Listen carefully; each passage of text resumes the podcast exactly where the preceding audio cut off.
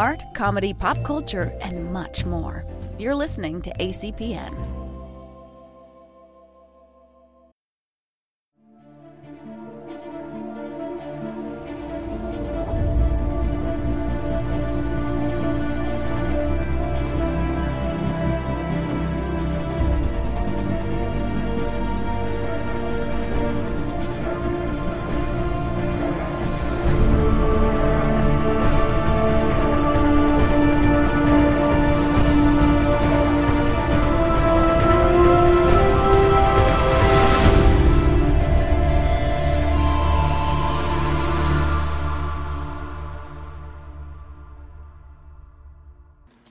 Welcome to the Emerald City Video Podcast. I'm your host, Russ Burlingame, and tonight's going to be just a little bit different than usual. Earlier today, we heard news that Krypton, a TV series that ran for two seasons on Syfy, had been canceled.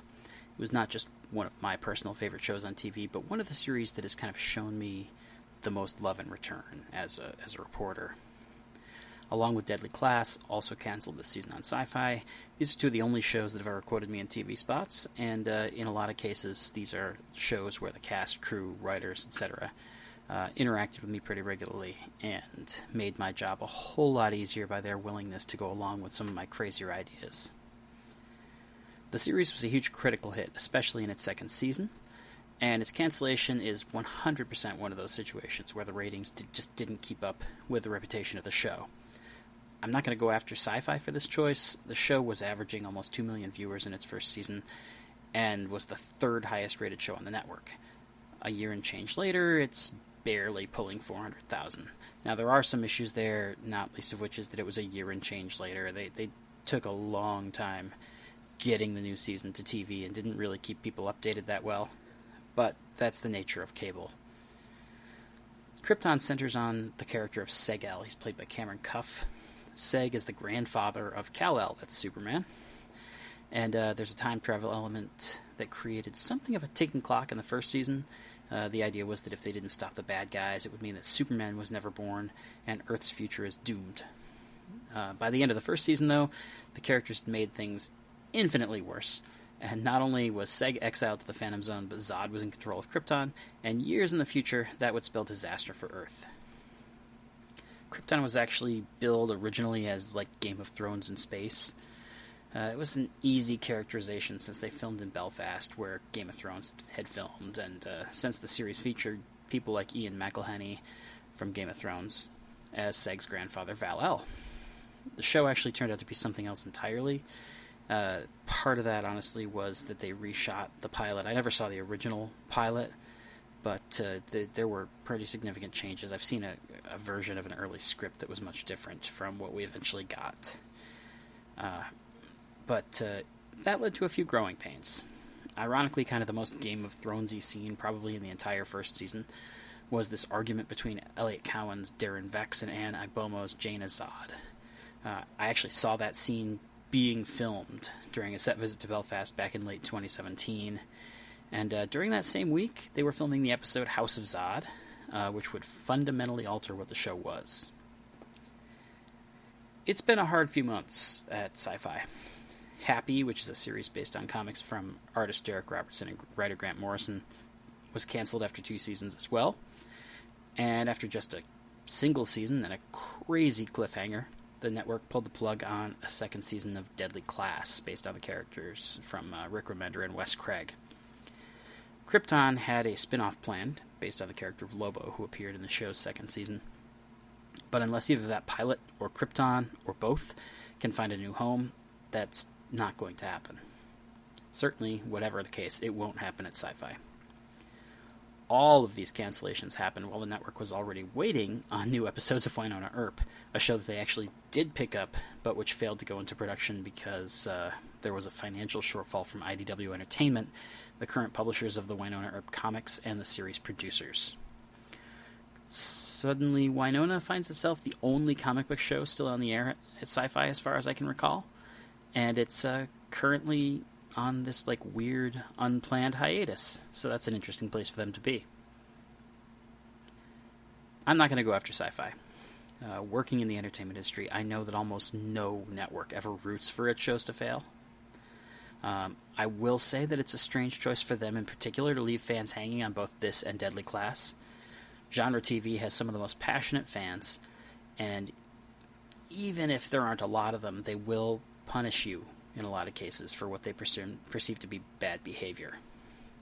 The easiest thing you can do for yourself and for the show, and something that almost every other network has already figured out how to do, is to renew something for a blank and final season. Just give the producers time to make a good ending and the fans time to adjust to the fact their show is going away. Now, I get that with something like Deadly Class, which didn't make it past the first season, this might not have kind of supported it, but certainly something like Krypton, which was a big hit in its first year and a huge critical success in the second, could have justified something like that. Whatever the case, uh, Krypton was a gorgeously designed, beautifully shot, wonderfully acted show that had real heart and real consequences. Uh, that might be a surprise to anybody who hasn't watched it, since the premise that a time traveler from the present was going back in time to keep history intact so that Superman could be born is just kind of begging for a forgettable series that has no real stakes. But uh, Cameron Welsh, the showrunner, along with David Goyer, the writers' room, series stars Cameron Cuffe, Sean Sipos, Georgina Campbell, Wallis Day, and many others, wouldn't have had anything of the sort. The show's kryptonite, see what I did there, uh, was arguably that it was so predictable. And the show's power was in the fact that everybody involved completely resisted that. Another strength was in the way that the characters were treated. While Seg-El has basically no presence in the comics, and most of the other characters had around the same number of pages or less in their hi- history, the series treated each of them like a valuable piece of intellectual property. As far as the show was concerned, the El family was Superman, and Seg was treated with as much seriousness and respect as if he had been his grandson. Colin Salmon played General Dru-Zod, best known as one of Superman's greatest enemies, and he managed to do what many would have thought impossible. He surpassed the standard setting performance of Terence Stamp in Superman 2. Krypton, more generally, managed to be as exciting and alien on a TV budget as it had in Man of Steel, which Goyer was also a writer on.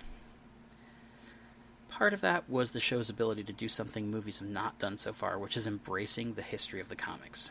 The Justice League, the Green Lanterns, and a whole bunch of other characters were referenced in the show. They exist in the world of Krypton. And even though we don't see them, there are clear references to them. Uh, that status quo set the stage for the introduction of Doomsday, of Lobo, a bunch of other characters.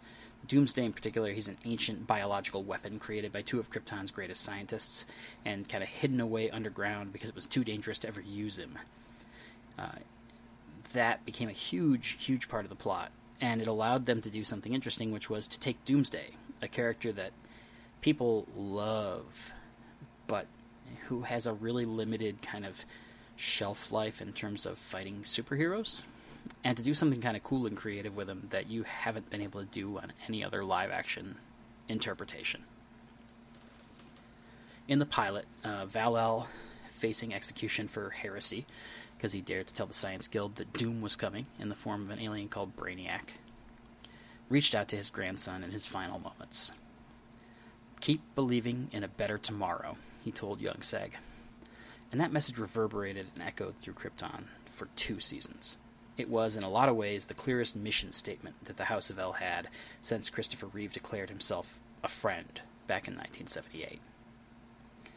As far as narrative themes go, you could do a lot worse for a show about heroes, and the writers even managed to turn it back on itself a few times, with season two having an episode called A Better Yesterday, for instance. Uh, basically, that idea was the the El family's version of with great power comes great responsibility. But Krypton was a marvel. It was a technical and creative achievement filled with talented people who all bounced off one another in a way that made each part better and elevated the whole. Some iconic characters, notably Zod and Doomsday, had their best versions come to life on Krypton. And Seg-El will now be a character who people care about for decades to come, in spite of having had something like a total of 30 pages of comic book history before the show began. The show raised the bar for quality on a comic book show. I mean, it's not alone, There are shows like Deadly Class, The Walking Dead, Doom Patrol, Gotham, and they all have contributed to this movement. But Krypton's second season earned a 100% fresh rating on Rotten Tomatoes, and in all likelihood, it'll have launched the career of some fan favorite actors before all is said and done. Now, in my day job writing for comicbook.com, I come to know a lot of actors, producers, etc. Most of them I get along with fine, but it's it's honestly pretty rare that I can say with a straight face that these people are, you know, my friend. Uh, certainly, usually there's like one of those on each show. Uh, Krypton was different. Krypton was a show full of people who were excited to talk to the press, who were passionate about their stories, and who never failed to know my name and give me a hug when we met up at crowded events where there was no reason for them to take that time out. They followed me on Twitter, they replied to reviews and theories, and they thanked me and other fans for the kind words that I had for the show. Even though really there was no thanks necessary because the only reason I was praising the show is that they had made a good show. So, in the spirit of that, I'm going to close out with kind of an open letter to the the writers, producers, the cast and crew of Krypton. I told Cameron Cuffe something similar in a message I sent to him shortly after I heard about the cancellation, but he's not alone. It's not just him on the show. As a viewer of the show and as a reporter who covered it, thank all of you for this gem of a series. Uh, it brought me a lot of joy, and it raised the bar for comic book adaptations on TV. I look forward to what comes next from this stellar cast and crew, and I'll be more than happy to cover whatever that is. Anybody shoots me a line and says, "Hey, hey, remember me from Krypton? I'm doing insert thing here." The fact that you guys were on Krypton gives me an in to be able to talk about your next project, and I'm going to be happy to do so because you guys are all great. Uh,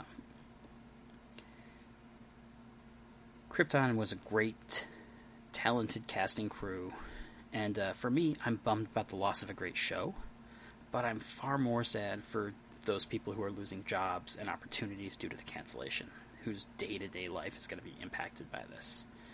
Um, it was a pleasure to get to know and to cover each of you over the course of the last year and a half or so.